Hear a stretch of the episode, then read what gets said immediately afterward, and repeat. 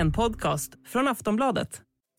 Avsnittet presenteras av Ett snabbare kasino Snabbare.com Stödlinjen.se, åldersgräns 18 år.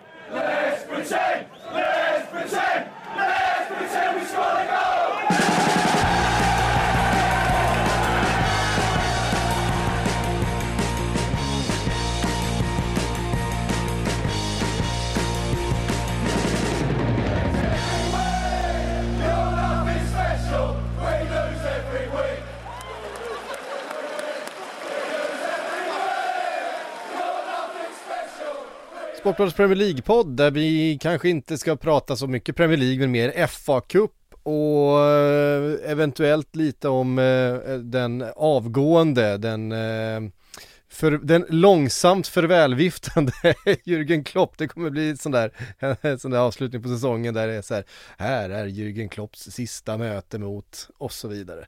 Ehm, det, det, får vi nog helt enkelt bara tugga i oss. Frida, vi fick lite magi ändå vi fick lite magi i helgen. Eh, när Maidstone slog Ipswich. Eh, fan, det, det, det, behövs i den här gråa, cyniska fotbollsvärlden. Behövs det lite magi och det fick vi. Eh, tack och lov. Ehm, Eh, men jag tänkte ändå att vi skulle börja i eh, Liverpool, äh, mötet mot Norwich såklart, den första matchen.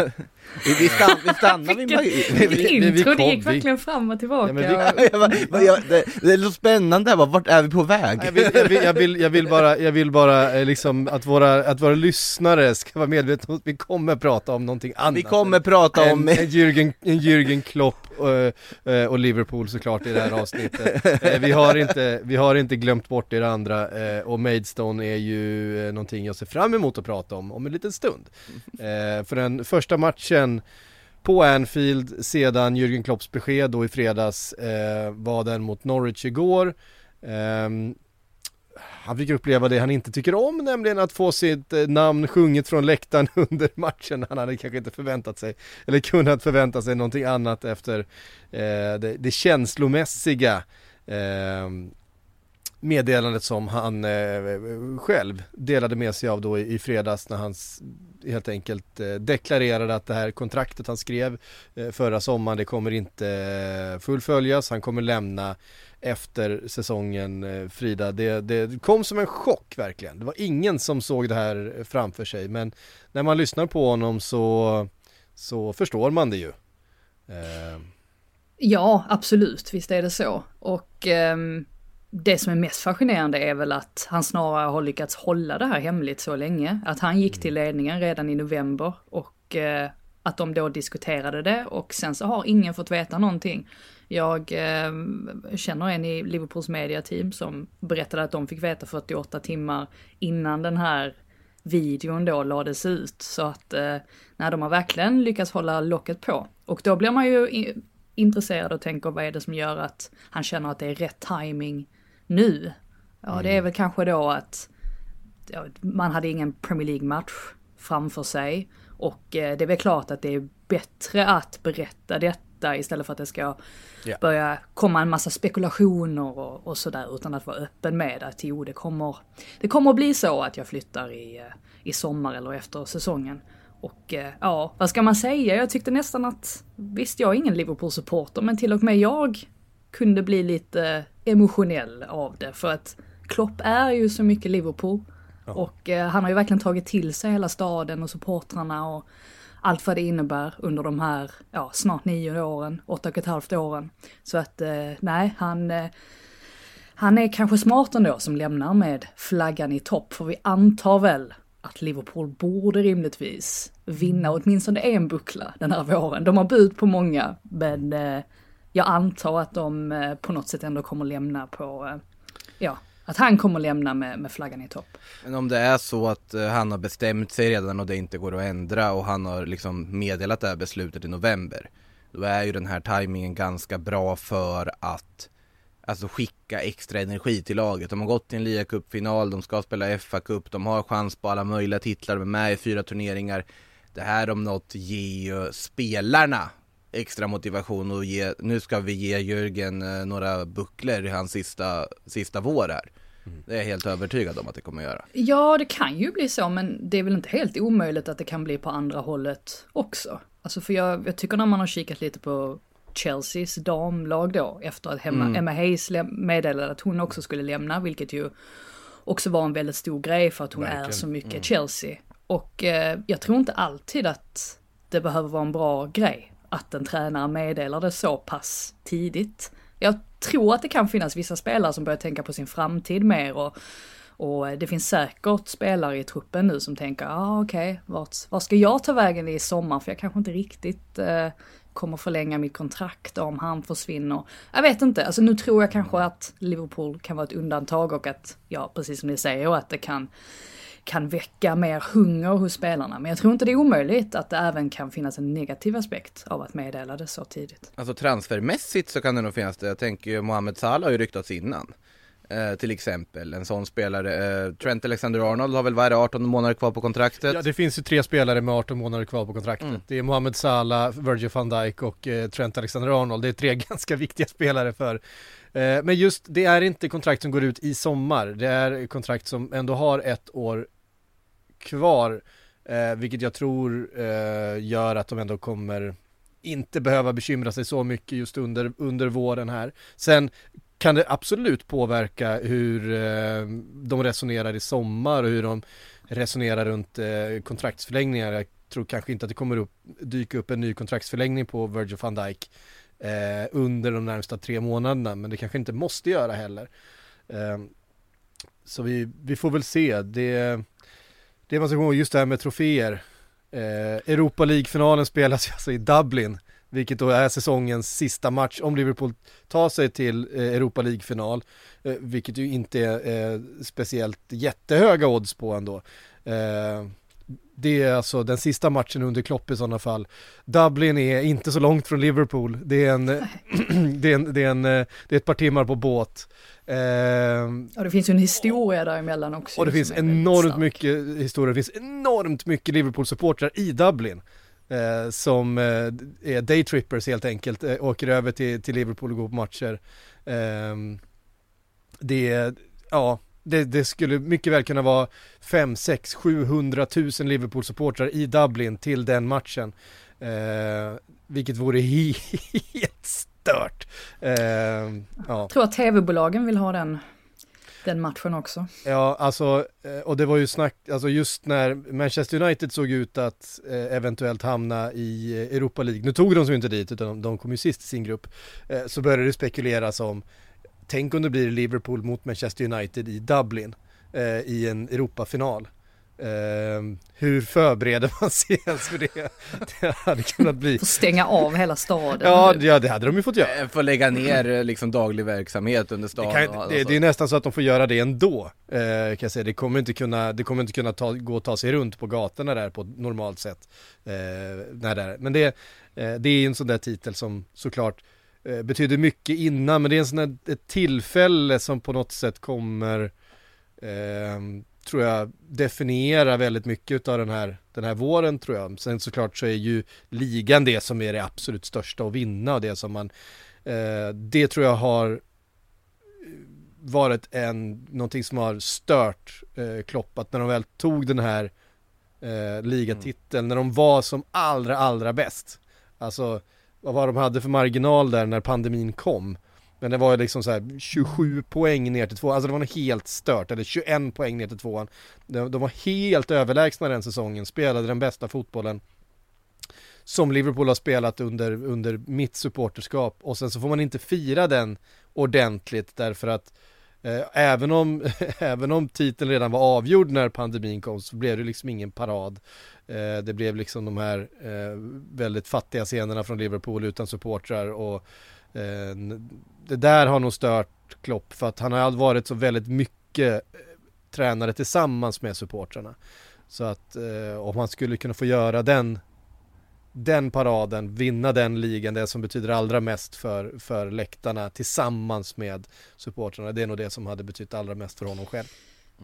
Ja, och sen så är det ju intressant det här också med Jag tyckte att det var så symboliskt att eh, Pep Guardiola sa någonting i stil med att ah, nu kan jag äntligen sova på nätterna igen. För det är ju verkligen den rivaliteten de emellan som har varit så spännande att följa och det är väl det som gör också att, ja men tittar man på hur många titlar och eh, pokaler som Klopp har vunnit totalt sett under de här åtta och ett halvt åren så det är inte lika många som Guardiola, men samtidigt så, jag menar att att behöva tävla med Guardiola, det innebär ju på något sätt att, och med, med Man City då, det innebär ju att man måste upp hela tiden kring 100-strecket, um, att man måste på något sätt överprestera varje säsong för att man ska kunna bräcka dem. Så att på det, alltså på det stora hela så har ju Klopp gjort det fantastiskt bra. Ehm, även om, ja, vissa kommer att peka på antal pokaler då och säga att ja, men det, det är inte så många. Nej, men han har också ställts mot världens främsta tränare i stort sett. Ja, och det är det som är så intressant det här med att eh, Jürgen Klopp was made for Liverpool, Liverpool was made for Jürgen Klopp är, är en, eh, en, en, del av ramsan. Och det är verkligen så det känns, för jag har känslan av att Pep Guardiola hade inte gjort det lika bra i Liverpool med de förutsättningarna som Klopp haft. På samma sätt som Klopp hade inte gjort det lika bra i Manchester City med de förutsättningarna som de har. De är väldigt olika på det sättet. Eh, och jag tror att just att de båda två fick de ultimata förutsättningarna för sig själva. Mm. Eh, Guardiola fick pengar att investera, han fick tid och tålamod att laborera. Ja, han har ju haft bättre förutsättningar Guardiola får man ju säga. Han ja, har ju haft ja. ännu mer pengar att, Absolut. att. Men det tror jag inte hade varit gynnsamt på samma sätt för Klopp. Klopp hade, hade, fick däremot en, en läktare som var hungrig, som var högljudd, en stad som var liksom fotbollstokig som han bara kunde eh, omfamna. Alltså det passade hans personlighet på ett sätt och den här, eh, den här stora personligheten som han är, det, det passade så bra till det här laget. Eh, det behövde inte vara liksom taktiskt mest och det, han, han skulle ju vara den första att säga att det finns bättre taktiker där ute än Jürgen Klopp. Eh, även om han också är en väldigt skicklig taktiker såklart och att han, han, han är duktig på att ställa upp ett lag. Men det han kan göra är ju att han kan ingjuta det här modet och entusiasmen och energin i spelarna. Eh, han, får, han har ju den här förmågan att få spelare att prestera liksom nästan mer än vad de eh, är kapabla till. Han får, han får dem att nå den där elvan på den 10-gradiga skalan liksom. Eh, det, det, är ju hans eh, absolut största det som... egenskap. Och det är ju därför också när han säger jag kan inte, jag kan inte köra den här bilen på tre hjul. Det eh, är ju så han uttrycker det. Utan Nej. för att hans, hans, hans ledarskap handlar om energi. Och om energin inte finns där, då, då kommer det inte funka. Jag tycker att man har märkt det också faktiskt. Nu kan det ju bli så att man läser in för mycket möjligtvis, men de senaste veckorna, månaderna, jag tycker ändå att man har märkt av att nu kanske energin håller på att ta slut lite grann. Mm. Han har inte varit riktigt lika, vad ska man säga, inte riktigt lika glad på något sätt. För att när Liverpool väl gör en, en bra insats och när allting bara flyter på, då brukar han vara bra på att på något sätt fira det. Mm. Och eh, ja, men vara, vara bra, eller vara glad för att det går bra helt enkelt. Men jag tycker nog de här senaste veckorna att han nästan har känts lite, oh, inte tjurig så, men att han kanske ändå har, har varit lite mer dämpad än tidigare.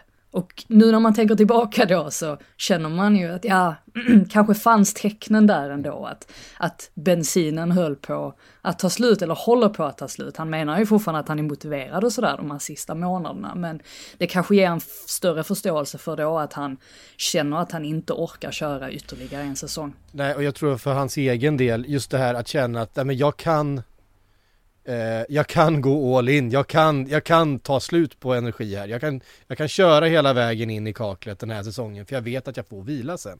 Eh, jag vet att jag behöver inte börja om med en ny försäsong, nya transferfönster, nya spelare som ska in, nya du vet fystester i, i juli eh, igen, eh, liksom tre veckor efter att eh, säsongen är avslutad.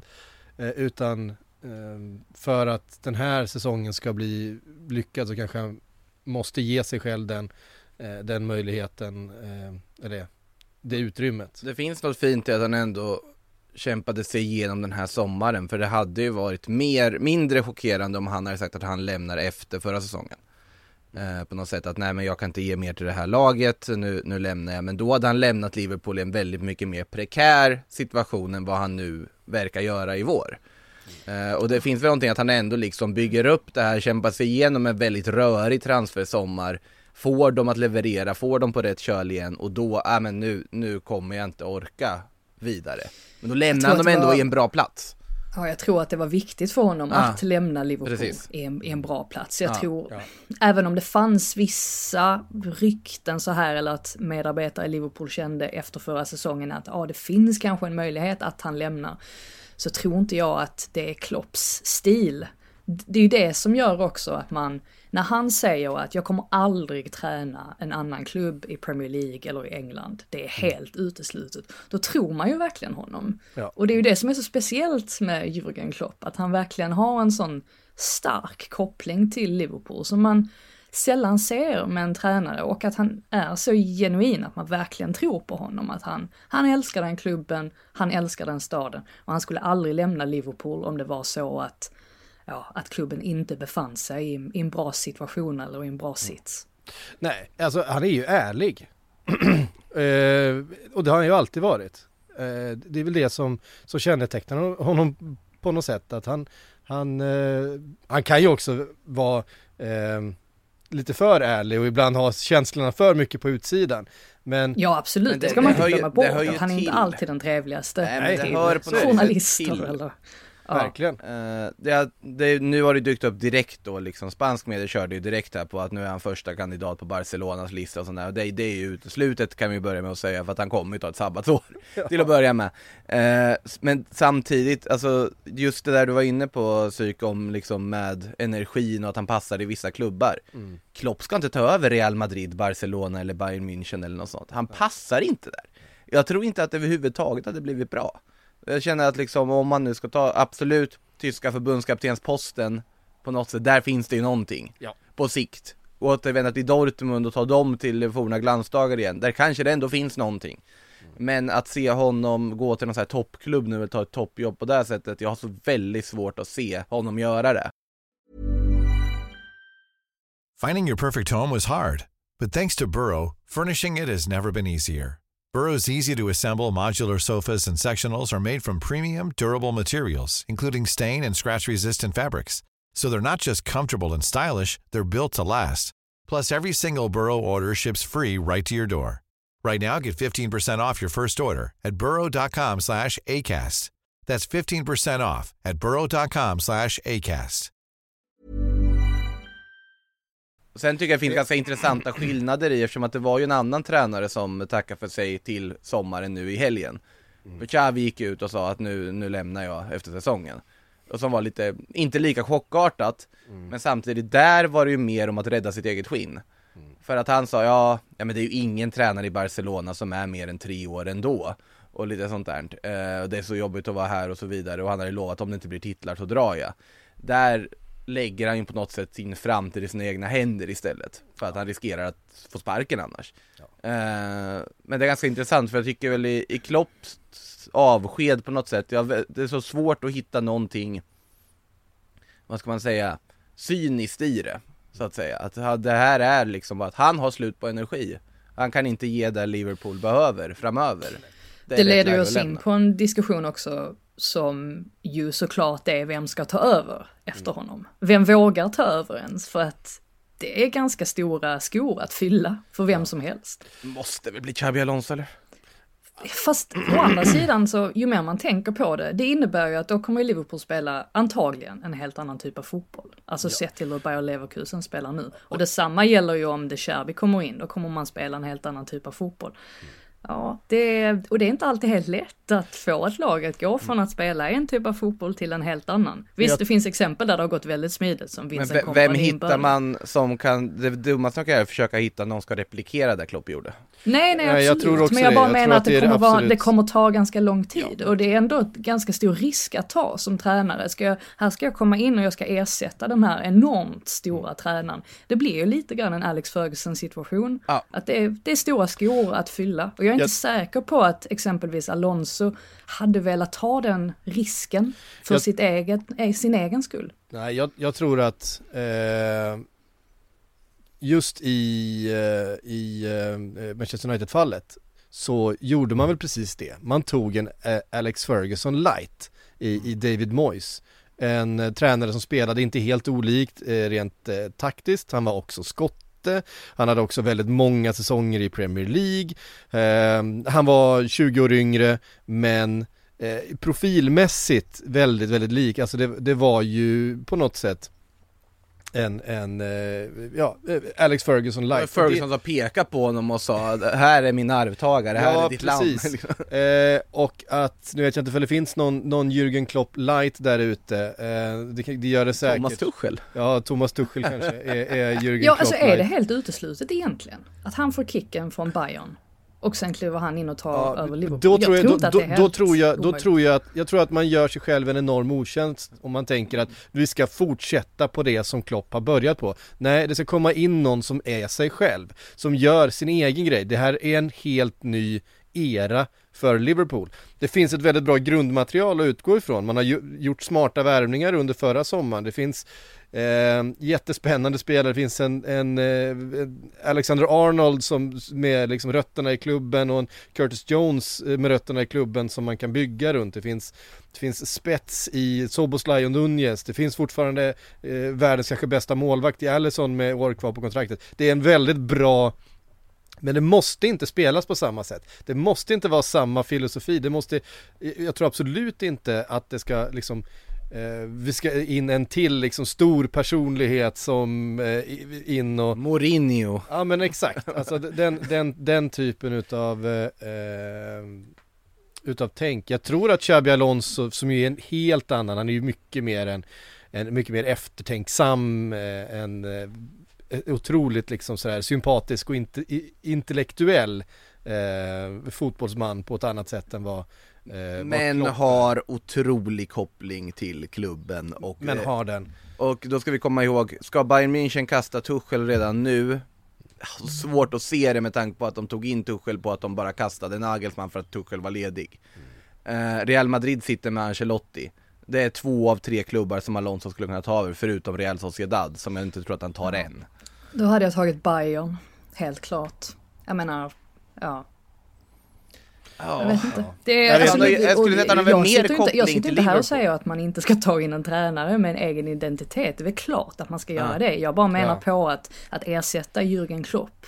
Nej det är Det väldigt, en kommer väldigt inte vara- svår det kommer inte uppgift. vara lätt. Det är en svår nej, uppgift. jag- Och jag jag tror att det kan få eh, tränare att tänka att ja, jag kanske inte vill ta det här jobbet nu. Det kanske är en lite för stor risk att Mm. jag misslyckas eller att jag kommer jämföras med Klopp hela tiden. Jag, jag, jag bara lyfter att det kan Absolut. vara en aspekt av hur, hur Xabi Alonso exempelvis, eh, hur han tänker.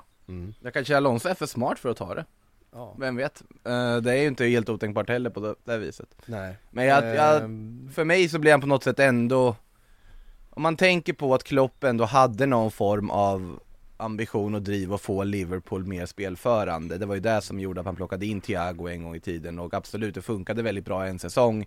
Men sen blev det väl inte riktigt det som man trodde, det här projektet. I och med att Thiago kanske också var så pass skadebenägen som han var och inte nådde de höjderna förutom en säsong då.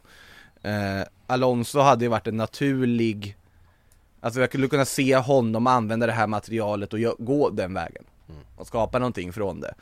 Eh, och jag tycker att han på väldigt, väldigt många sätt känns perfekt. Han känns som klippt och skuren för att gå in och ta det. Sen förstår jag precis vad du menar Frida, att det inte är uppenbart att han kommer lyckas. Det är inte uppenbart att han ser direkt att ja men det här eh, Nej, Men han kommer ha ett väldigt stort, stort tålamod från, eh, från läktarna i eh, Liverpool. Så mycket kan man ju vara rätt säker på, för alla förstår att det här blir det här en misslyckad säsong eh, nästa säsong så är inte det hela världen. Eh, alltså om man slutar utanför topp 4, för det har vi gjort under, under Jürgen Klopp också. Eh, man vet att, att liksom resultat kommer och går men så, så länge det finns eh, en, eh, en idé och en, och en kommunikation som man kan ställa upp på, för det är nog det viktigaste.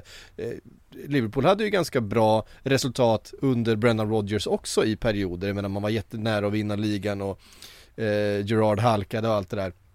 Men just Brendan Rodgers kommunikation, hans sätt att vara, hans, det, liksom, det, det, det lirade aldrig riktigt med Liverpool-supportrarna. Det fanns alltid en liten en, en distans där som försvann när, när Klopp kom in och det är det här som är så, det, det var det här som är nästan det största som han gjorde för det var så många år där det, den där avståndet mellan läktaren och planen och tränaren eh, Det hade liksom inte funnits där, jag menar sen kanske Kenny Dalglish ehm, eh, var, var, tränare liksom, när det var, det var verkligen, det var vi, det var ett. Det var liksom staden, det var läktaren, det var laget, det var tränaren, allting satt ihop och hade liksom eh, samma identitet på något sätt. Eh, och det var ju det Klopp införde, det är det som är hans största, största gärning i Liverpool. Det är det här som man, som alla känner och tänker på när Alltså som Liverpool-supportrar och tänker på Jürgen Klopp, det är liksom en, det, det här är, ett, det är en helt ny klubb eh, på många sätt än, än vad den var innan. Det, det här är en klubb som, som hänger ihop eh, från liksom supportrar eh, hela vägen ner till, till stjärnorna på planen. Och det, det var ju det han lyckades med, det var ju den kommunikationen som var så central. Och nu är det en klubb som hänger ihop väldigt mycket på det sättet för det finns den här, den här relationen och kopplingen eh, till det här laget nu. Och får man då in en Xabi Alonso som fansen redan älskar eh, vilket de ju gör, så tror jag att man ger sig själv en Eh, sen om, om han då skulle vara intresserad eh, så ger man sig själv en, eh, en liten headstart i det. Man kan, man kan fortsätta för jag tror att han är en så skicklig kommunikatör också, eh, Xabi Alonso. Han är, så pass, han är så pass smart i allting han gör. Alltså alla eh, intervjuer, han är, han är otroligt skicklig liksom, kommunikatör. Eh, så tror jag att det, det skulle kunna det Serbia är inte säker på skulle vara rätt. Eh, rent, rent personlighetsmässigt. Nej, han kan för, vara rätt så tjurig alltså. ja, men det är också så här, man måste, man, man måste för att vara framgångsrik i livet, måste man fatta staden. Det är en speciell stad. Det finns en, det finns en historia, det finns en, det finns en, en, en, en liksom eh, en kulturell botten Eh, i, på läktaren och i staden som man måste liksom anamma och ta sig an och på något sätt vara en del av eh, för att det ska funka och det var det Klopp gjorde och det, det tror jag är en sån här grej som, som Alonso fattar. Så att om han tar det jobbet så kommer han Eh, så, så, så, så, förstår han att det eh, är, en, en, nyckel. Men det finns ju vissa klubbar som, som inte kan ha annat än specifikt viss tränartyp och Liverpool är ju en sån klubb där du inte bara kan ta det här är den intressantaste tränaren på marknaden, vi tar honom. Han har bäst med erfarenhet och vunnit flest titlar, vi tar honom. Det funkar inte så. Det går inte. Det finns ju vissa klubbar i världen där du inte kan göra så och det, det kommer inte funka och det är därav på något sätt det här är ju något läge där Alonso potentiellt kan vara liksom, ha vunnit Bundesliga, Bayer Leverkusen, vara redo för nästa uppdrag, visat vad han kan och vara på något sätt liksom redo att axla den rollen. Mm. jag håller ju helt med om att Tuchel är helt fel väg att gå. Nagelsmann, nej, det är inte den vägen de ska gå. De Cherby, skeptisk. Uh, jag är faktiskt inte helt så här nu är det säkert många som blir arga på men jag tror att en sån som Graham Potter skulle, skulle lösa det, den uppgiften bättre än många andra som har föreslagits. Han är smart, han tror jag förstår eh, uppgiften, tror han förstår staden. Eh, han kommer inte därifrån men han, han har vuxit upp i en, han, han, han kommer fatta liksom. Eh, han är också en, en, en smart kommunikatör på många sätt. Eh, sen att det absolut inte funkar i Chelsea, nej det är för att Chelsea behöver någonting helt annat. Chelsea är en annan typ av klubb. De ska ju, Chelsea ska ju ha så, Antonio Conte i två säsonger och sen ska man ha eh, Mourinho i ett par säsonger. Så det måste liksom så här... Nu ska de framförallt behålla Pochettino och ha lite tålamod, det tycker jag är vad Chelsea ska ja. göra i det här läget. Men, det, men ja. Eh... ja, men ni förstår vad jag menar. Det, det, jag, jag är inte helt, jag hade inte varit eh, helt eh, supernegativ till till exempel en Graham Potter och ge honom eh, tid att bygga någonting och, och, och bli eh, den här kopplingen och vara den här karaktären. Alltså man ärver ju ändå en trupp som är, oavsett vad som händer i sommar mm. så finns det ju så oerhört mycket kvalitet och det finns yngre spelare som kommer fram och ja, där finns ju mycket att ta av på det sättet så det kan ju naturligtvis attrahera mm. vilken tränare som helst men eh, oavsett så, ja. det är mycket att leva upp till ändå som Klopps ersättare i Liverpool. Liverpool är väl en av få klubbar som inte sitter med panik över FAs ekonomiska regler heller och har lite utrymme att faktiskt investera i spelare. Eh, det är väldigt många klubbar som inte har det och där borde det också finnas att du har en väldigt bra trupp. Du har utrymme att förbättra den om du skulle vilja eller liksom finslipa den till din och nu har jag tjatat om Alonso här i ganska länge i det här avsnittet vi, vi spelar in just nu men en till aspekt i det är ju att Liverpool idag när Klopp liksom, när Klopp kom så var ju Liverpool en klubb som letade efter sig själva och var långt från allt vad titlar heter. Eh, nu är de en toppklubb och de har varit det under några, några säsonger. En klubb som ska vara utmana om alla titlar som går att vinna. En klubb som ser Europa League som ett misslyckande. Och att då liksom bygga vidare på den vågen, då vill du ju ha någon ändå med en storklubbsaura. Sen sa jag nyss, det går inte att bara ta vilken tränare som helst som har vunnit alla titlar och sätta in i Liverpool. Xabi Alonso är den perfekta mixen av det. Någon som kan vinna titlar, som har den här ja, storklubbsauran över sig, vinnarauran över sig, men också fattar vad det är för klubb han har kommit till. Och därav, så om han skulle vilja ta det så är det, det är helt perfekta valet och det är svårt att se ett annat val. Mm. Det, också, det hade också då varit den första eh, Liverpool-tränaren som är yngre än vad jag är. Eh. det hade ju också känts märkligt. Eh, Ta Steven Gerrard annars då. Nej fy fan. Men han gick ju verkligen från att vara han var ju favorit ja. innan han tog över Aston Villa och nu är han bara, ja, vem vet vad han sysslar med där borta i Saudiarabien. Han, han har blivit avslöjad, så är det ju bara. Så en otroligt rolig meme där om Steven Gerrard när han ser Xabi Alonso ta över i Liverpool och han sitter där liksom från Interstellar liksom bakom den där skärmen och tittar och skriker liksom. Det är Gerrard borta i Saudiarabien just nu. Cool fact a crocodile can't stick out its tongue. Also, you can get health insurance for a month or just under a year in some states. United Healthcare short term insurance plans, underwritten by Golden Rule Insurance Company, offer flexible, budget friendly coverage for you. Learn more at uh1.com. Vi kommer såklart återkomma till det här ämnet många gånger, inte minst kanske i Sillypodden. Eh, vi, det kommer ju dröja ett par månader i alla fall innan vi får någon slags besked om eh, Det är inte så att om det skulle vara Xabi Alonso så kan inte han gå ut och säga det nu med tanke på allting som Bayer Leverkusen spelar för. Jag kommer inte säga ett knyst förrän de har lyft eh, Meisterschalen där borta om det Nej. skulle vara så. Eh, vilket ju, de, de gör ju en helt, helt, helt sanslös säsong. Det är en, ah. eh, en diskussion för en annan podcast. Och så har de värvat Borja Panda Iglesias också. Det är också en diskussion för en annan eh, podd. Men jag menar, Granit Xhaka är ju världens bästa mittfältare just nu. Det, det är helt sjukt ju, vilken... Eh, ja, helt otroliga är de. Alltså precis det där som, när man såg honom som allra bäst i, i Arsenal så såg man ju att det här är en, det är en fenomenal fotbollsspelare men han har vuxit ut till någonting ännu större i, i, i Men ger man honom ansvar så Alltså han har ju ändå de sidorna av sig själv. Ja, att verkligen. han verkligen kan kliva fram då och bli liksom en av lagets, lagets viktigaste. Det såg man ju mot slutet också i, i Arsenal. Att han, ja, bara han ges förtroende så, så kan han liksom kan han ta fram de egenskaperna hos sig själv.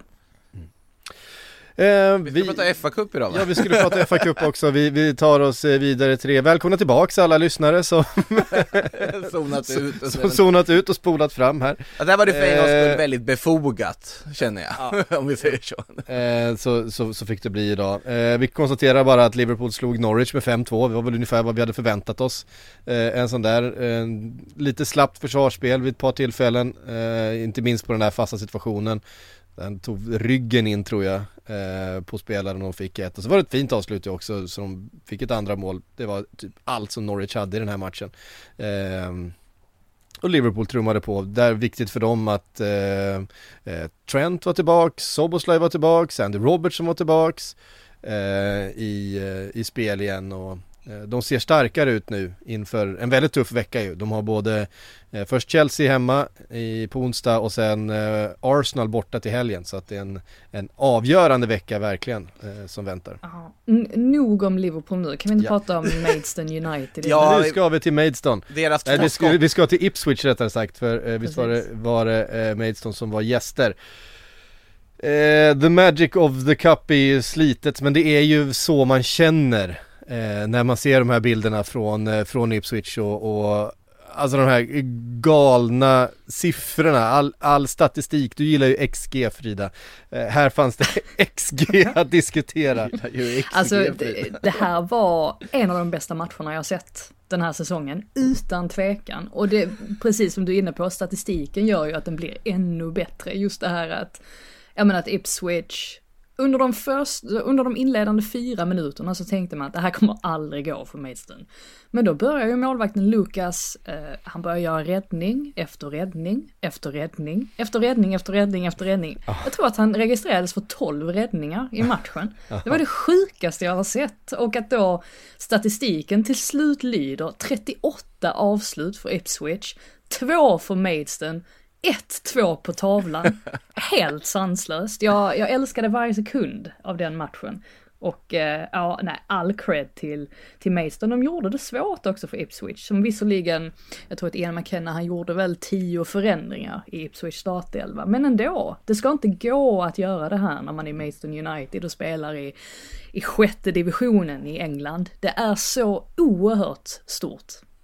Alltså, det är ju ändå, det säger ju en del att de hade faktiskt bara 3,6, bara inom citationstecken 3,66 i XG på 38 skott. Så då har de ju inte liksom, då har de ju liksom hållits från att ta skott bara. i allt. det är ändå, det är ändå väldigt Inom citationstecken bara. Älskar att Maidstone också lyckades med 99 passningar och hade en 50% i passningsprocent i den här matchen. det var, är det är helt otroligt. Sen jag vet inte, jag har blandade känslor kring 11-0 i hörner kan vi lägga till också. Mm. Uh, men... Uh, ja, att, att, att, i en sån här match göra, göra två mål men man har noll hörner, det är annars en, en möjlighet för ett, ett sämre lag att ändå uh, skapa också lite oreda. Lamar, Reyn Lamar Reynolds som kör taxi till vardags, någon sån här um ja men taxi för, för funktionshindrade barn eller någonting sånt. Han gör ju det här första målet som var helt fenomenalt. Vilket ja. avslut det är när han bara så kyligt chippar bollen över målvakten. Alltså vem, vem, det var ju det vem, också, vem, att det var så himla fina mål. Vem, vem har den, den, den kylan när man, alltså, när man är en amatör i FA-cupen och det är liksom så här att, att avsluta på det sättet, det är ju faktiskt eh, Ja Ja men man, man såg ju ändå Lamar Reynolds storhet redan när han brände in 10 mål där på 78 matcher i Concord Rangers mellan 2019 till 2022. Kunde väl alla se. Jag såg jag spela häromdagen också, sjukt nog. Va? att, ja. ja, i Braintree Town därefter innan han hamnade i Maidstone, är otroligt. Uh, jag vet inte, jag har blandade känslor av de här videon på reaktionerna hos fansen när de, när de lottade då nästa omgång. Mm. Uh, alltså det var ju en jätteskräll att Maidstone överhuvudtaget var här. Ja, och nu, nu fick de Ipswich och sen då nästa runda, skulle de få Liverpool, skulle de få Manchester United eller City? Nej, de får vinnaren i omspelet mellan Sheffield Wednesday och Coventry. Två, två klassiska klubbar absolut, men uh, det var lite rolig video där på fansens reaktion när man såg så här besvikelse och ilska. De yngre var väl väldigt arga. Och så var det Fast någon... det var ju, det var ju spelarna också som stod, det var den videon som de själva la ut. Det var ju spelarna som stod spelarna. där. Ja men det var väl inte bara spelarna var det ju inte. Var, var nej, ju... nej, men det var väl roligt ja. att spelarna inte var så himla glada. Nej. Så himla exalterade. Bortamatch dessutom igen mot, fast i och för sig får åka till, det är ändå klassisk eh, engelsk fotbollsmark de får åka till oavsett. Så att... ja. ja men också, det är, ju, det är ju en match som de faktiskt kan vinna också. Visst, ja, nu ska det de... mycket till att man gör en sån här insats igen och att man har marginalerna med sig och allt det där. Men hade man mött en Premier League-klubb så hade det ju i stort sett, då hade det ju varit helt över. Men nu kanske det ändå finns en liten, liten möjlighet om då motståndarlaget väljer att rotera sitt lag och så vidare. Ja, väljer de att rotera i en åttondelsfinal, det är ju stort även för liksom Championship-lagen att vara så här långt fram. Ja, så att det blir ju liksom, det kan bli, eh, tråkigast är ju liksom att förlora med typ så här klara 4-5-0 mot Wednesday eller mot Coventry nu. Liksom. Att man hoppas vilket, är, vilket är antagligen så som det kommer bli. Ja, det är det jag menar, så då hade det varit roligare att förlora med 4-5-0 mot United.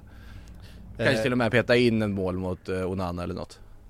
Om han ja. får spela då. Ja men precis, Nej, eh, jag håller med. Eh, men det är ju en helt, eh, he en, en saga så här långt. Verkligen. Det är precis den typen utav magi som, som behövs. Magi var det inte i Birmingham Frida, eh, eller Greater Birmingham är det väl vi får väl säga när det är West Bromwich eh, och Wolves som möts i det derbyt. Midlands. Mm. Midlands derbyt. Eh, där, eh, 2-0 slutade matchen, men det var ju framförallt eh, bråken på läktaren som eh, definierade bilderna vi såg därifrån. Ja, kändes eh, nästan som att vara hemma i Sverige igen. Nej men eh, det är ju inget... Ja, där räcker Det är det, ganska- med det är trä, väldigt trä, ovanligt. träningsmatcher på försäsong. Eh, för ja men det är ju väldigt ovanligt att sådana där saker inträffar här Mm. och att man måste avbryta matcher på grund av stök på läktarna. Det är, ja, det hör inte till vanligheterna i alla fall. Och eh, de här lagen, de hatar ju varandra oerhört intensivt. Och eh, hade ju inte mötts inför åskådare på 12 år så att det var ju ett tag sedan senast. Och det var väl efter Wolves 2-0 mål där som eh, det var någonting som hände, folk är inte riktigt överens om vad det var som inträffade, om det var någon Wolves avbytare som eventuellt häcklade någon på läktaren eller om det var så att det fanns en Wolves-supporter bland West Brom-fans. Men det utlöste kaos i alla fall, eh, åskådare sprang över planen för att ansluta då till det här bråket och det har gjorts en del gripanden, en person har förts till sjukhus men man kunde återuppta matchen och avsluta den och eh, det var väl skönt det i alla fall. Men eh, nej, tråkigt att, eh, att det slutar på det sättet. Men, men polisen var förberedda också så att det var, det var väldigt stort pådrag. Ja, det är ju, eh, de har ju inte mött varandra sådär jättemycket de senaste åren och, och framförallt så har ju Wolves haft otroligt svårt att, att vinna på Hawthorns. Eh, men eh, Pedro Neto springer ut och det är väl egna supportrarna som han firar mot. Det uppfattade jag det som i alla Ja, fall. de det är flest- inte så att, att, han, att det var någon av spelarna på planen i alla fall som jag uppfattade som, som eh, hånar Nej, men Du hemmafansen tänker eller väl så. på Kunjas mål då antar Ja, jag? Kunja är Alltså, det, ja, 2-0. ja precis 2-0 målet är det Ja, och då stod ju Wolves-supportrarna bakom det målet. Mm. Men sen så kan det ha varit så att det var någon avbytare då till Wolves som värmde upp längs, ja men på andra sidan. Då. Eh, Men sen så har jag också hört det här med att det skulle ha varit eventuellt då en, en Wolves-supporter som firade då bland West Brom-fansen och att det inte var populärt. Och eh, ja, nej, men man vet ju inte riktigt vad det var som utlöste det förstås. En ulv i fågelkläder blir det då va? Snarare än uh, fårakläder eh, Förlåt, förlåt, jag kan, kan gå, gå vidare eh, Kämpa. Vi hade också eh, förstås eh, Manchester United igår som man tänkte mot Newport County. Eh, det här skulle ju bara, ja men 1-0 efter fem minuter, ja men 2-0 efter en kvart det här. Det här blir väl eh, lugnt och städat. Vi, eh, vi passar runt bollen lite grann och sen så eh, tar, vi, tar vi eftermiddag. Riktigt så enkelt blev det inte Frida. Eh, de fick eh, kriga hela vägen in i kaklet och Rasmus Höjlund med ja, eh, enda avslutet han hade under matchen tror jag. Eh, satte till slut 4-2 som blev slutresultatet. Eh, men de fick, de fick kämpa här United. Ja, det hade kunnat bli ett sliding doors moment där om, eh, för att Garnacho har ju den här möjligheten precis innan då, eller precis innan, men en stund innan Newport reducerar, där Garnacho måste spela, men väljer att gå på eget avslut. Bruno Fernandes är rasande, Höjlund är rasande. Hade Man United gjort 3-0 där, då tror jag nog att allt hopp hade Ja. bara pressats ur Newport. Men nu var det ju ändå så att när de får in den här reduceringen som ju är ett, det är ett bra avslut men som styrs in i mål då, Ja. Vem var det, Martinez var den av, eh, skottet träffade. Det gör ju på något sätt att ja, de får, får lite självförtroende och tänker att ja men det kanske inte är helt över det här. Och sen så får man in redus- eh, eh, kvitteringen dessutom. Men totalt sett så, så var ju Man United det bättre laget. Men eh, absolut att det är slarvigt av dem också att de inte på något sätt bara spikar igen kistan där direkt under första halvleken. För att det hade de absolut kunnat göra för så mycket bättre var de. Antoni fick göra mål, Ja, eh, bara en sån hans, sak. hans Eh, första mål för säsongen tror jag. Ehm, Bobby Maino fick göra mål också man kan säga att Anthony hade lägen att göra mål lite tidigare än så i matchen också. Eh, han brände en hel del. Eh, ska man väl säga. Nej, det vart en, det vart en sån där eh, knasig match på något sätt. Jag tittade på den för att United var så överlägsna i allting egentligen. Hela vägen och så när det där målet kommer efter ja, en dryg halvtimme spelad så är det som att ah, vi är så överlägsna så att det, det kommer liksom inte spela någon roll men, men samtidigt smögs det in sig någon men vi, men vi ändå, får nog ändå vara lite försiktiga. Eh, vi, vi, vi har koll på den här matchen men ah, lite försiktiga får vi nog vara så att vi inte släpper till det till. Och då är det som att eh, tempot på det liksom sjunker och så när 2-2 kommer där så är det ju eh, full panik nästan. Eh, Men, men, men Cup där också. Ja, men eh, jag menar det är ju ett lag i League 2. Ehm, vi pratar om så att det, det är i stort sett i nivå med eh, Maidstone. Ja, de är väl eh, två Ipswich. divisioner över Maidstone? De är två divisioner Det, är bara, det, över det Maidstone. säger en del om hur sjukt det är med Maidstone för att liksom dra det i jämförelse. Det här lilla Newport är alltså då två divisioner över Maidstone. Räcker det, höll jag på att säga. Ja, men Ja, det- det kanske inte, ja, sjätte divisionen mot fjärde divisionen. Ja, jo. Eh, så är det ju. Eh, samtidigt så är det ju eh, Manchester United besök och det vart ju, det vart ju så, till slut 4-2 då för United som är, är vidare. Det är, sen är det ju otacksamt också, får man säga, att Man United nu vinner den här matchen med 4-2. Men efteråt så är ju tongångarna ändå relativt negativa då för att, ja men varför, varför vann de inte den här matchen tidigare? Varför dröjde det så länge?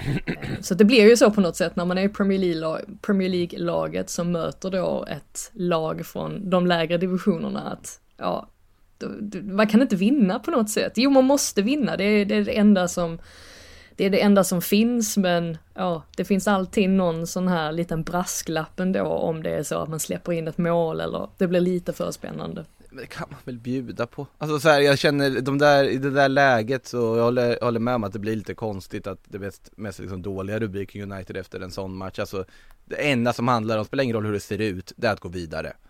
Uh, och sen om man på vägen kan skänka lite glädje till uh, League 2-lag och andra liksom lägre divisionslag så fine så länge man tar sig vidare. Och United gjorde jobbet för de tog sig vidare. Mm. Eh, någon som också gjorde jobbet till slut var ju Manchester City eh, mot eh, Tottenham men det satt långt inne. Eh, De har 86 suttit inne i flera år höll jag på att säga. De har ju inte gjort ett mål på Tottenham Stadium förrän nu. Nej, eh, så är det ju till och med. Eh, nej, 86 minuten tror jag det var eh, när, eh, 88. ja du ser. Eh, jag har inte ens, har inte ens rätt, rätt, siff- rätt siffror i mitt körschema. Ja, jag skrev det i morse så att det är därför Ja. jag minns att det var 88. Men man hade 18-1 i skott eh, i, i matchen och var ju det klart bättre laget. Ja, så är det ju och nu har ju Tottenham börjat få tillbaka lite spelare. De har ju fortfarande sin ordinarie backlinje. Vi fick se Madison också. Men här blev det ju på något sätt ganska tydligt att man har inte sina ordinarie mittfältare, det vill säga då Sar och Bissouma. Det blir ju en helt annan, ett helt annat flyt i spelet när, när de spelar och Höjbjerg, han, vi har pratat om honom många gånger i den här podden, han gör ju sitt jobb, men han gör inte så mycket mer än det. Alltså han bidrar inte med så mycket mer än så, så att där kunde man säga att, att Tottenham saknade de spelarna. Och så var man inte eh, tillräckligt kliniska i, på den sista tredjedelen heller, det flöt inte på, på där heller och då är det svårt att eh, besegra Man City, om det är så. Ja, verkligen. Um, och Manchester City ser, ser, ser ut som att de är, de är redo för den här, den här våren nu. Eh, hade väl varit väldigt typiskt då, Liverpool på jakt efter den här, det hade varit definierande på något sätt för, för Klopps eh, eh era i Liverpool om de förlorar den här säsongen med en poäng till Manchester City i slutändan. det hade varit talande för hela den här eh, sessionen. Eh, vi ska Omspel får vi. Ja, vi får omspel mellan Chelsea och Aston Villa. Det vill ju ingen ha. Eh, men så blir det. 0-0 blev det i den matchen. Ja, Eh, jag vet inte, jag har inte sett... Ca- Carl Palmer på topp är nog inte ett liksom, experiment som Chelsea ska syssla med riktigt. Nu har man inte jättemånga andra forwardsalternativ när Nico Jackson är borta och Broja har väl inte direkt visat att han är hemma i en startelva om Kunko skadad så att eh, så är det väl. Men ändå, det, Callum Wilson på väg in. ja, John? Duran på väg in kanske framförallt verkar det väl vara som de tittar på. Eh, vi får väl se vad, om Chelsea gör någonting eller har utrymme att göra något men då måste de ju sälja Gallagher eller Broja och sånt och med tanke på vilka namn det pratas om så känner jag väl nästan att eh, spela vidare med Broja säsongen ut och gå för ett liksom top tier namn till eh, sommaren istället. Mm. Eh, Luton slog ut Everton 2-1. Det hade man nog inte eh, riktigt eh, förväntat sig. Jag vet inte, Everton, det hade ju med tanke på den säsongen de har, alltså att ta sig långt i FA-cupen hade ändå kunnat rädda någonting för dem. Eh, så blev det inte. Jack Harrison eh, gjorde visserligen ett mål då, en eh, kvittering, men det var ju matchens sista spark Frida. Eh, Colly Woodrow som eh, fick in den. Det var som att man kände, de fick den där hörnan precis i slutet eh, och det, Everton hade väl ändå varit hade de varit det bättre laget, det var väl en ganska jämn match eh, så långt, men det var som Nej, det var som förgjort att den bollen bara skulle in liksom. Det, det, det kändes väldigt eh, som Evertons säsong att saker och ting går emot. Ja, det var en väldigt böljande match får Mm. man säga. Och eh, ja, Luton de är ju framförallt, alltså de har ju sina expertisområden, alltså att de Visst, de har inte det bästa spelarmaterialet men de lyckas på något sätt ändå maximera sina chanser genom att vara duktiga på fasta situationer, alltså både defensivt och, och offensivt och ja men den typen av saker så att jag är ändå inte förvånad över att Luton går vidare. Everton är ju lite de har ju varit lite upp och ner ändå den senaste tiden. Och nu är det kanske ändå bättre för dem att fokusera på Premier League helt och fullt med tanke på poängavdrag och att det eventuellt kan komma nya sådana. Även om Sean Dyche, han var ju han var lite sur efter den här matchen. Eh, han, det är ju oftast någonting han, han beklagar sig över också i, eh, ja, i intervjuer efteråt så att det var väl kanske ingen, ingen nyhet så.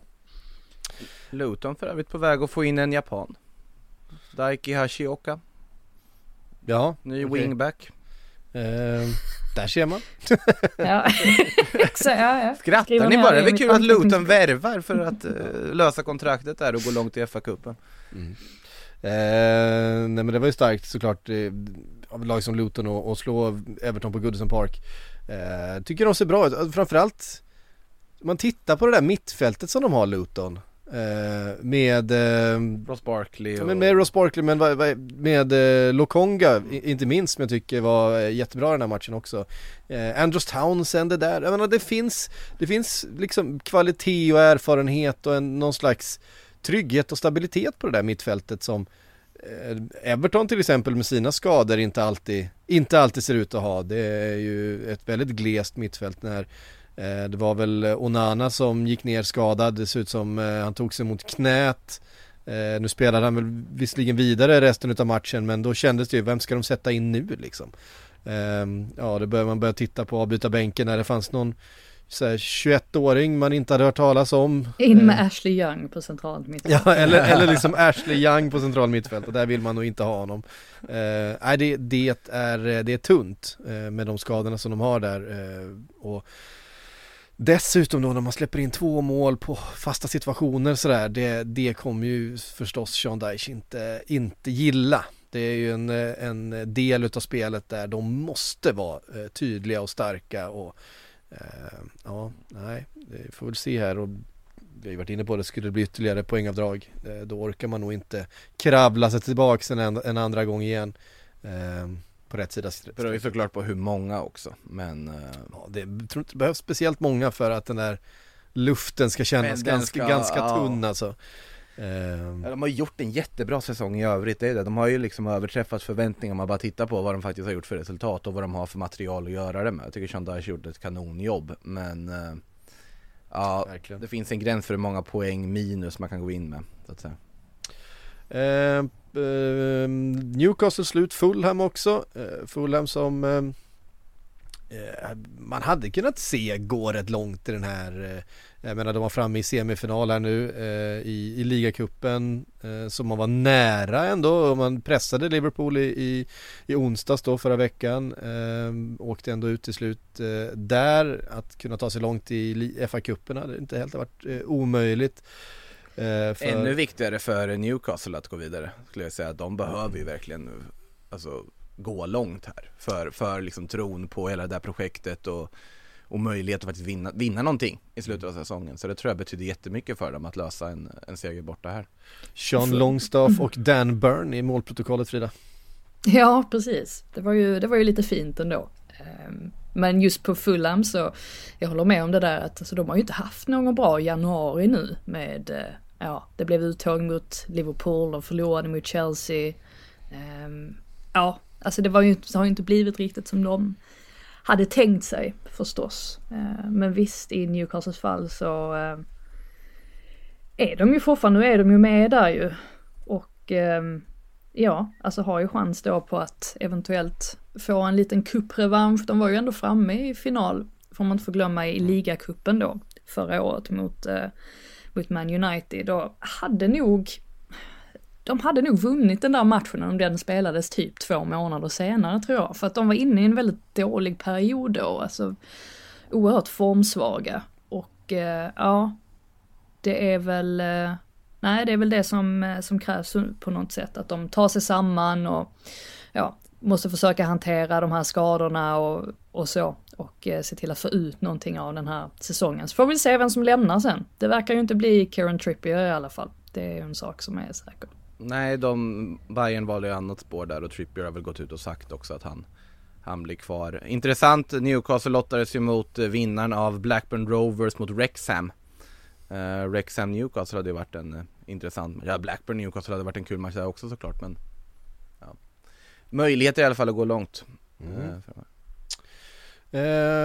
ja, vi kan väl bara redovisa de övriga resultaten då också. Inga fler Premier League-lag. Jo, oh, Bournemouth, Bournemouth eh, slog Swansea med 5-0. Cupspecialisten Iraola är kvar fortfarande. Han tog ju både Mirandes från andra divisionen och eh, Rayo till cupsemifinaler i Spanien. Eh, så det där kan han. Alla fem målen i första halvlek dessutom. Så det var rätt avgjort, avgjort i alltid där får man säga. Ja. Ehm, såklart. Eh, vi hade också eh, Brighton med fem mål också Just det, Brighton, eh, även de Det är inte ofta de gör fem mål men eh, eh, så, så blev det mot Sheffield United då eh, Inte ofta gången. de gör fem mål Sa Brighton, ja Brighton. Är, det ofta, är det ofta Brighton gör fem mål?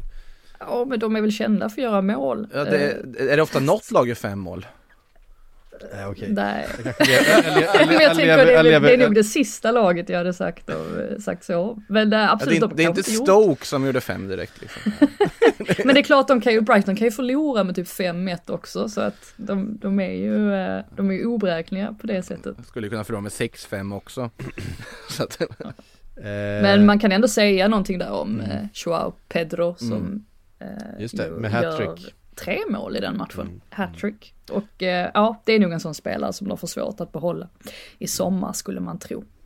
De har ju betalt rätt, eh, rätt dyra pengar för honom så att det blir inte billigt att lösa honom. Det blir ju aldrig billigt att lösa en spelare från Brighton eh, å andra sidan men eh, här tror jag man kommer eh, vilja ha eh, även en premium för att man själva har ett, ett stor avgift Nej. att betala av. När Chelsea gått bet i Evan Ferguson förhandlingar så tittar de med, just det, jag och Pedro finns ju också. Och sen Ja, precis.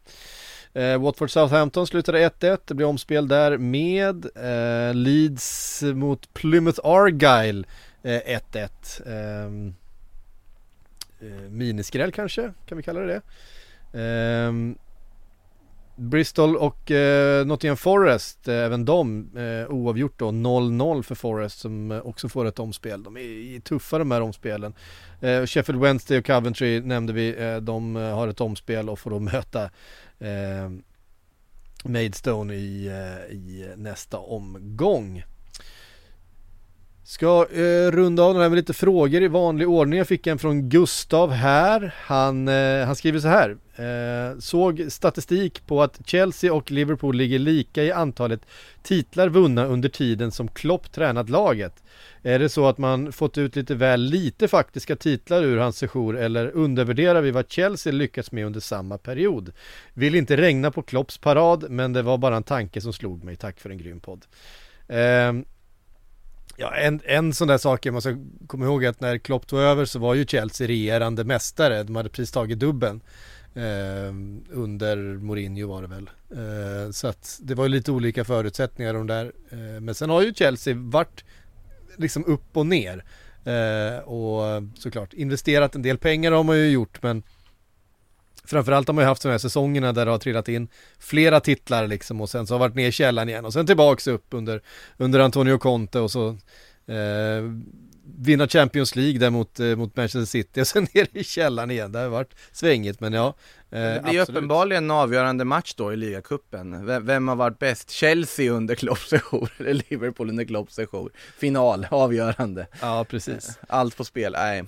Jag skulle nog säga att alltså just förvandlingen som ändå Liverpool har gjort med Klopp signalerar ju att det kanske har liksom varit en mer framgångsrik period och sen såklart ligan väger tyngre och där har Liverpool varit mycket mer konkurrenskraftig än Chelsea varit de senaste åren.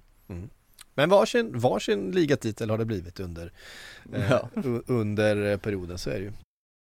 Ja, det har ju också kommit lite eh, uppgifter som vi inte tog upp innan då. Det har ju kanske inte så mycket med Manchester Uniteds spel att göra, men det har med Marcus, Rash, Marcus Rashford att göra, uppgifterna då.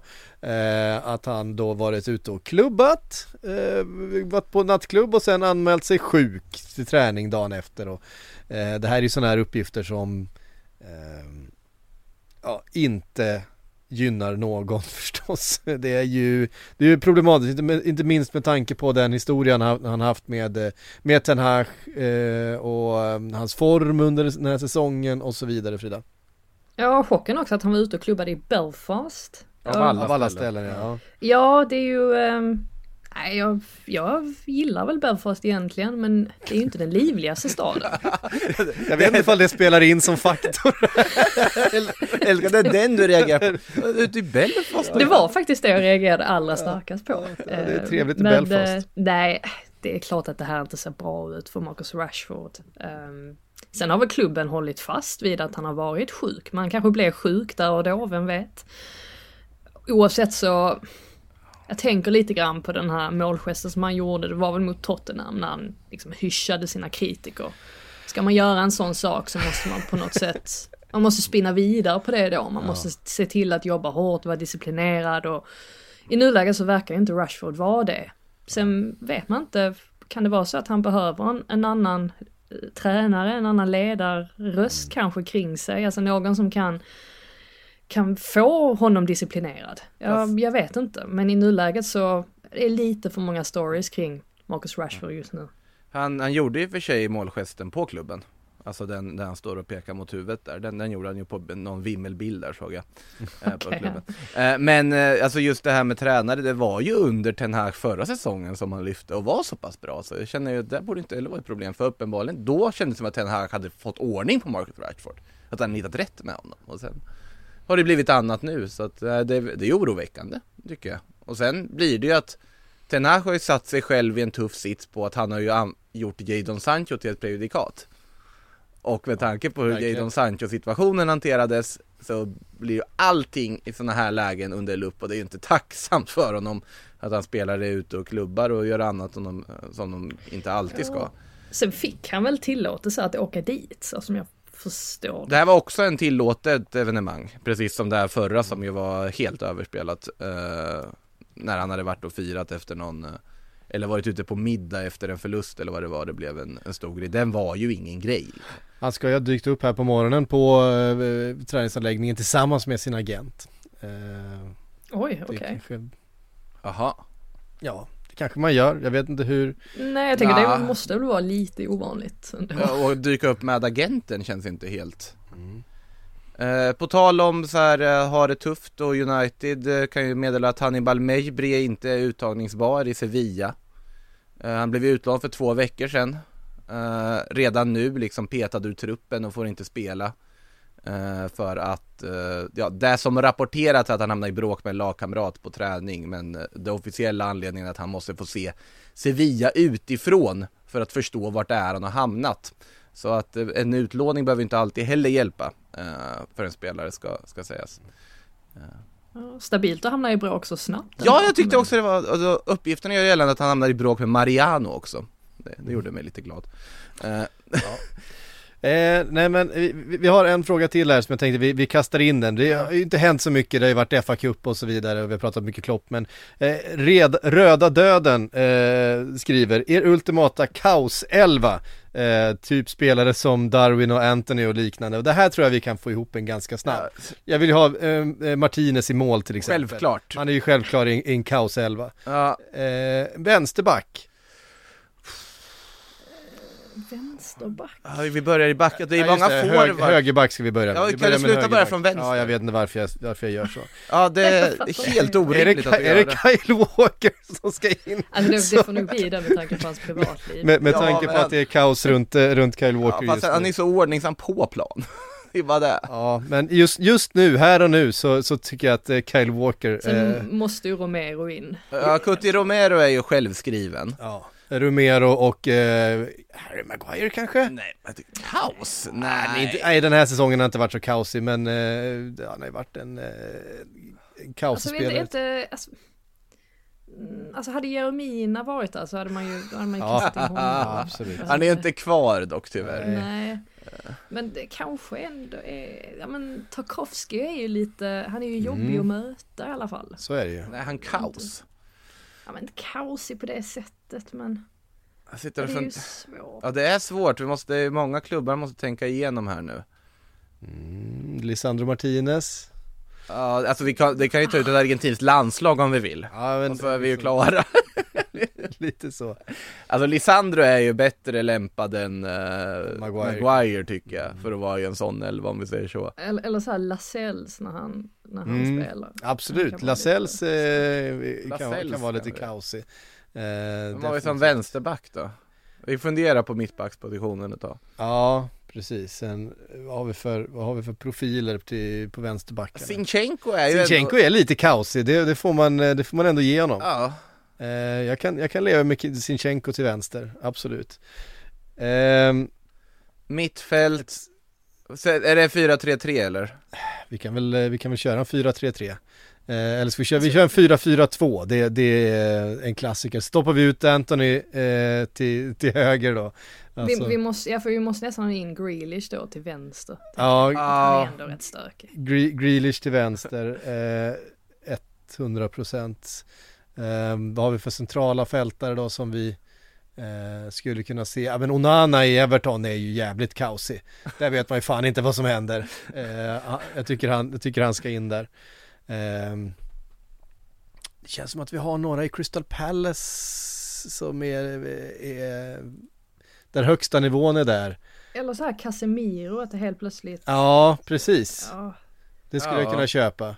Sen är faktiskt, alltså Rodri, han kan faktiskt också vara lite stökig det här med att han helt plötsligt tar ett rött kort eller ja, Mm. ja Ja, ibland fast han rinner är- det över lite av för honom också. Ja fast Men, mer, Casemiro har ju det mer i sig och han kan ju alla Ja. trick i boken på ett annat sätt. Mm. Så är det. Man vill ju ha luriga spelare också, sådana som vet hur man kryper in under skinnet på folk. Eh, och då tror jag Casemiro skulle kunna kvala in. Alltså Enzo Fernandes sa ju det i sig. Ja, Det, verkligen. återigen, nu går man bara på Argentinas spår, kan man ju kasta in Lo Celso där också. Han kan ju liksom, Douglas Luiz kan väl också vara lite, oh. ja det beror på, alltså nu, nu inser jag att jag har tappat alla kriterier. Ja, det var inga kriterier. Vi har Nej det var liksom- bara en, en kaos Det här elva. låter ska som vara- bara att vi tar ut en spe- elva med spelare jag gillar. Nej, det ska bli så mycket, målet ska vara att det ska bli så mycket kaos som möjligt på planen. Alltså det var Ja, det- därför där tycker jag, vi- mål, det- okej, mål. okej. tycker jag Onana, Onana i. Everton. Vad sa du? Mopé måste ju in då. Neil Mopé Ja, och måste det är in. därför vi, har, för vi måste ju ha in Darwin, vi måste ha in Richarlison. Ja, Okej, ja men ja, Så vi måste, bara måste vi spela en offensiva spelare. 4-3-3. Nej, men vi, spelar, vi kan stoppa ut eh, Darwin till vänster eller Richarlison till vänster. Ja, men om, vi ska, om vi ska ha det 4-4-2 ultimata också. kaoset ska vi inte ha något mittfält. Ja, Men sätt Grealish som vänsterback då, blir jättebra. Ja, det är kaosigt. Ja, jag tror vi kanske fick ihop en elva där. Elva spelare, mer eller mindre. Eh. Uh, Cuti Romero får vara mitt, mittback själv. då, då, då. Eh, och sen sätta Richarlison, Darwin och Neil Mopé Men en, tre, en trebackslinje då, eh, Ja, helt enkelt. Fast med ytterbackar. Ja, ja men det, Ja, det är väl det, kaosigt. Det blir kanon. Ja, det blir kanon. Nej men eh, härligt hörni, det är, ett, eh, det är ett lag man hade velat se såklart. Såklart. Eh, man gillar ju kaos. Eh, hörde ni, eh, nu har vi två omgångar Premier League eh, framför oss här i veckan och sen så är vi tillbaks och försöker summera det här då eh, om en vecka igen på återhörande.